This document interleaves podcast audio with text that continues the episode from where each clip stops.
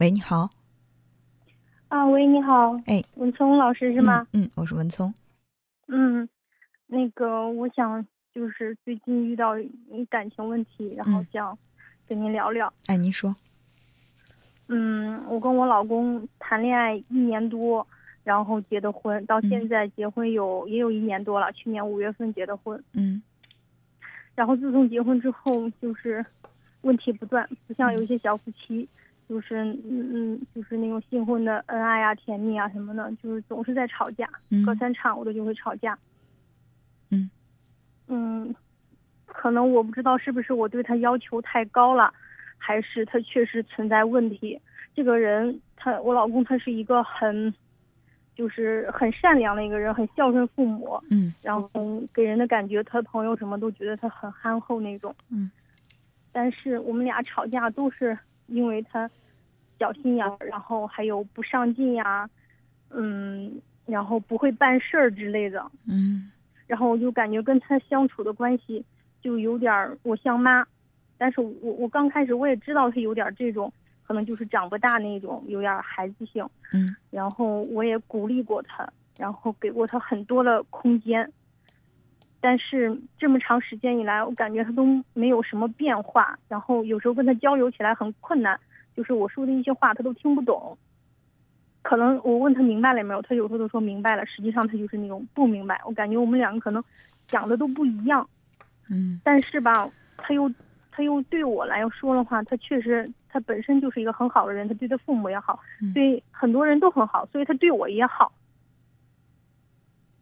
所以我现在举一个简单的例子吧。嗯。就是他很特别不操心在哪儿，就是。他以前上班坐班车，然后他的工作也不是不是特别累，然后他就坐班车，经常就那种坐过站，就是在车上睡觉不操心，坐过站，然后就是他他他就是下来车之后再折回去回到家那种，然后甚至就是最厉害的一种一次就是他睡睡到什么程度，就我那天给他打电话死活打不通。后来我给他充了五十块钱的话费，他正好那天关机了，然后我给他充了五十块钱的话费，才就是先给他充二十，然后又给他充十块，最后充二十才打通了。我问他在哪儿了，他说他被司机被班车的司机锁在车里了。他说他也不知道在哪儿，他刚下车。他说他从窗户里面跳出来了。嗯。然后后来我就问他，我说你你你你们就没有让那个周围的人、同事什么了，那个提醒一下你，叫你一下？其实这些话在之前他坐过站的时候，我都早都跟他说过。我说你有一万种方法，你可以不坐过站的。我说你可以自己定个闹钟，或者是叫旁边的人叫你一下，或者是让司机师傅叫你一下都可以。怎么就是老是坐过站？他坐过站对你带来的最大损失是什么？就是。我很我很担心他有，而且他的电话就是总是接不通，就是给他打电话的话，他就是总是那种听不着。每次给他打，他都他接不着，不能及时接电话，他都说他听不着。你觉得是他真听不着呢，还他是装听不到，然后是不想接你的电话？真听不着，他是最后我了解是什么原因他听不着吧？就是有时候他在玩一些游戏啊或者什么，他可能。去声音的时候，去点那个音量的时候，把他的手机的铃声也剪成了静音，所以我给他打电话，他听不着。在我看来，哈，表面上是因为他没有听到，他电话没费了，关机了，调静音了，没接到你的电话，而潜意识里他不想接你的电话。他不是不想接我的电话。他妈给他妈妈给他打电话也是这样的。我想问一下，他母亲是一个什么样的人？也是这么爱控制的人吗？不是，不是，我们都不是特别爱控制的人。可是我感觉到你特别爱控制他，这是就是你在描述的过程当中我最大的感受。嗯，反正最开始的时候我不是这样的，是我跟他相处久了，然后我你说这一点我也有自己有感觉，发现越来越爱管了。其实我刚开始不是这样的，但是。他办了事儿，真是让我觉得，就是我本来我觉得我自己就是一个不太成熟的人，但是跟他在一起之后，我的脾气变大了。跟我玩的朋友都说我是个很好脾气的人，但是跟他在一起之后，我脾气变大了，然后操的心多了。我我我就是不是，就不是太能操心的那种。所以说，多了这个事情有两种解释。第一呢，是因为他太不操心，所以你变得操心了；还有一种解释是因为你太爱操心，他变得不操心了。正反这两个方向，正反这两个方向都可以解释。有可能是因为你太爱操心，把他变得不操心；当然，也有一种可能是因为他太不操心，才让你更加爱操心了。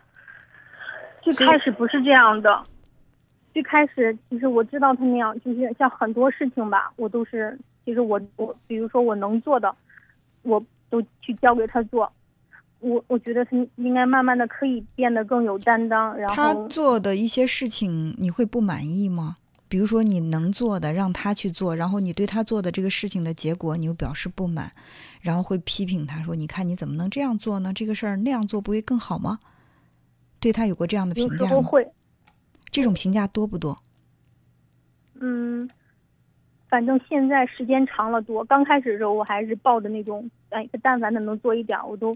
就是像，因为我是做教师这一行的，我知道那种就是赏识教育，然后我就把他当就是当一个孩子那样，我觉得在赏识的情况下，他应该可以做得更好。因为你把他当孩子了，所以说他不成熟。你不能把他当孩子，也不能把他当做你的学生，他是你的丈夫。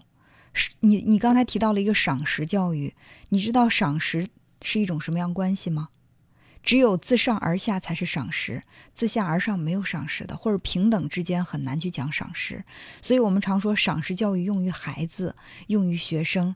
但是你的丈夫你是不能用赏识教。这个“赏”字给人的感觉是什么？我是高高在上，你是在下面，所以我要赏你。嗯，但是我也没有我，反正我就觉得，反正就是同样一个道理吧。反正很多事情我也鼓励他了，但是。他就是那种忘性很大，然后不操心，就是这种事情很多很多。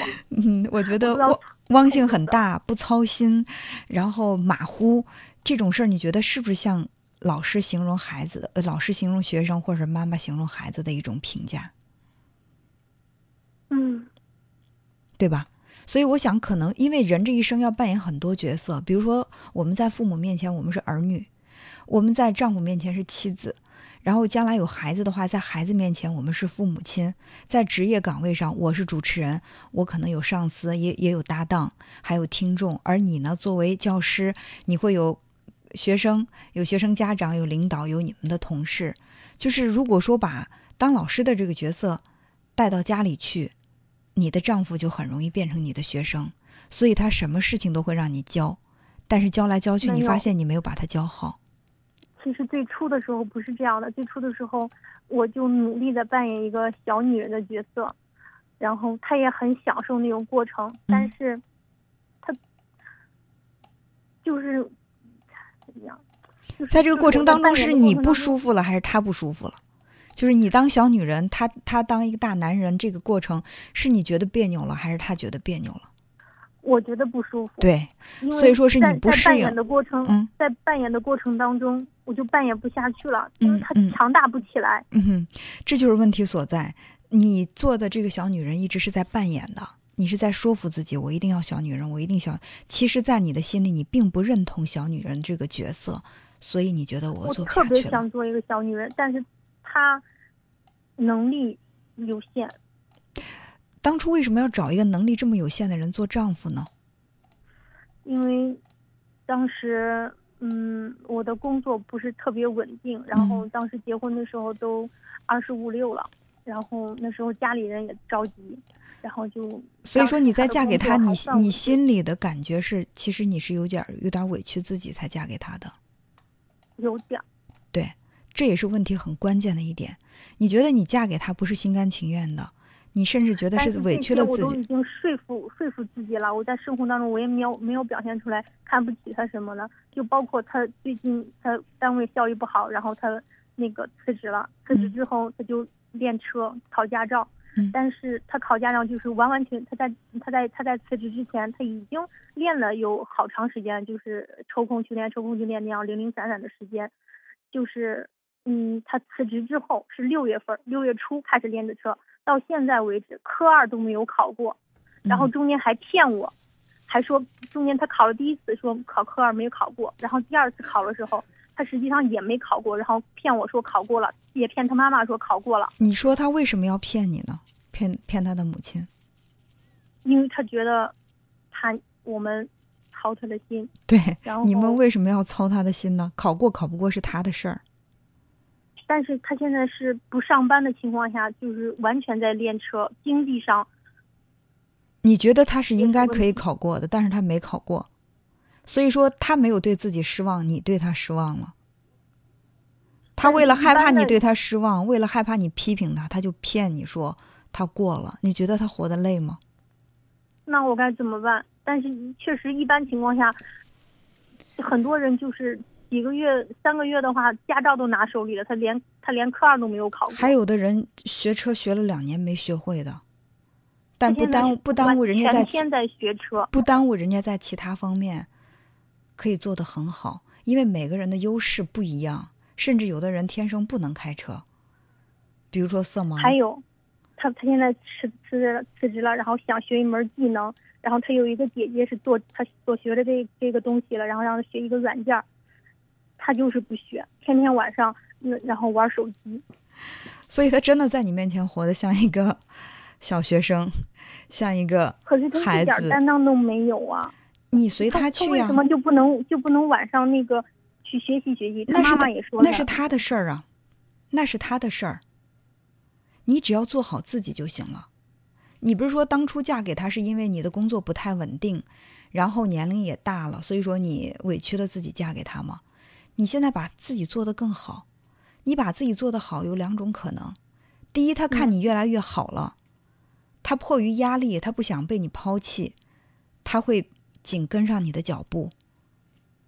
还有一种可能就是你们之间的差距越来越大，你变得越来越好，他留都留不住，你可能就飞了。但无论是哪种，无论是哪个结果，面临着一个过程，因为我们现在还没有要孩子，就是在考虑要不要孩子。如果以后真的过不下去的话，有了孩子就更为难了。所以就是你考虑了很多，都是你们过不下去怎么办？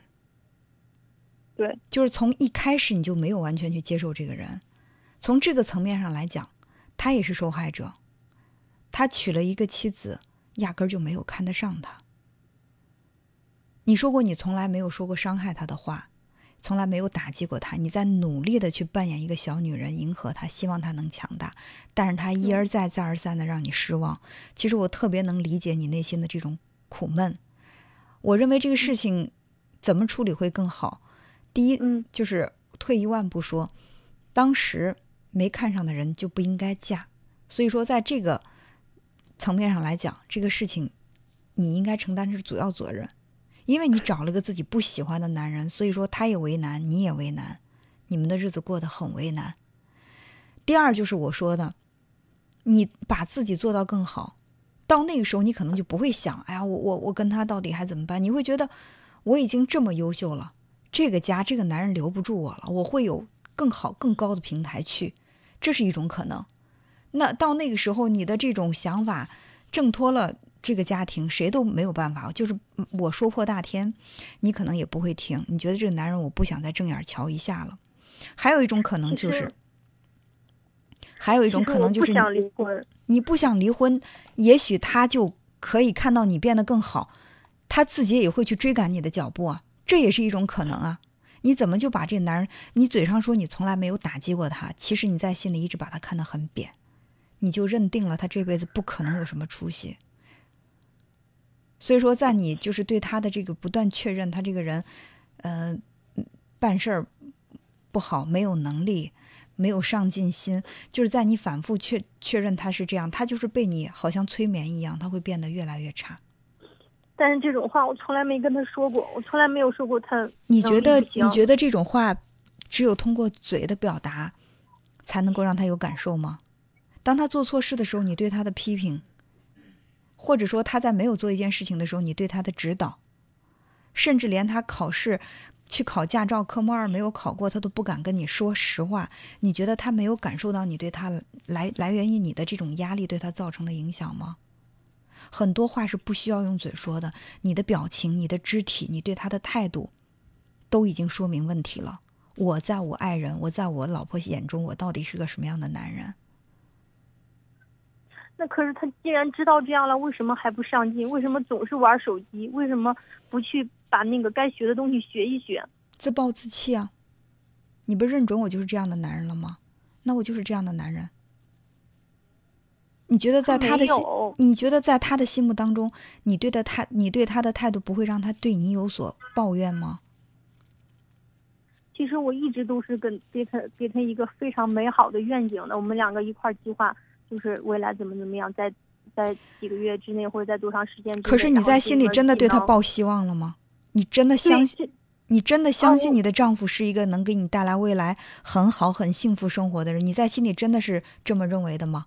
还是在不断的说服自己？这样的，就是最近，其实刚开始他辞职的时候，我我们都挺赞同他辞职的，然后学一门东西，然后就是他，在在他学东西这这期间，就是看到他一次一次不争气。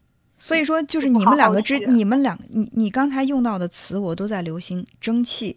争气这个词儿，我们平时说会说谁不争气？孩子不争气，做老师的会说学生你怎么这么不争气啊？你考这点分数，所以你对他的评价，你不觉得都是一种长辈对晚辈的这个评价吗？不自觉的流露出来的，你对他的这个评价不争气，然后不上进，总是让你失望，等等这些，我觉得用好几个词给我的感觉就是像老师在批评学生。所以说，那批评什么样才能让他改变一点？不要让他改变，你改变。你有信心把自己过得更好吗？你有信心让自己成为你这个行业中就是优中选优的人吗？你有你有没有自信让自己的通过自己的努力让自己过上特别精致的生活，特别有品质的生活？我对你不抱怎么样呢？那那。那又那又怎么样？你觉得你的生活品质提高对你来说没有意义吗？你要你要求两个人一起啊？你现在你要求两个人一起，这是你的愿景，不是他的愿景，是你希望。但是我们对自己，我们可以要求到我必须；对别人只能做到我希望。你希望别人如此，别人达不到你的希望，你要接受这个事实，而不是想去改变他。我们在节目当中经常说过的一句话：“改变自己是成长，改变别人是战争。”当你有了想去改变别人念头的时候，战争已经开始发生。这就是你们之间为什么矛盾重重了。好好的感受一下，好不好？好。嗯，那好，那就这样，再见。好。嗯嗯。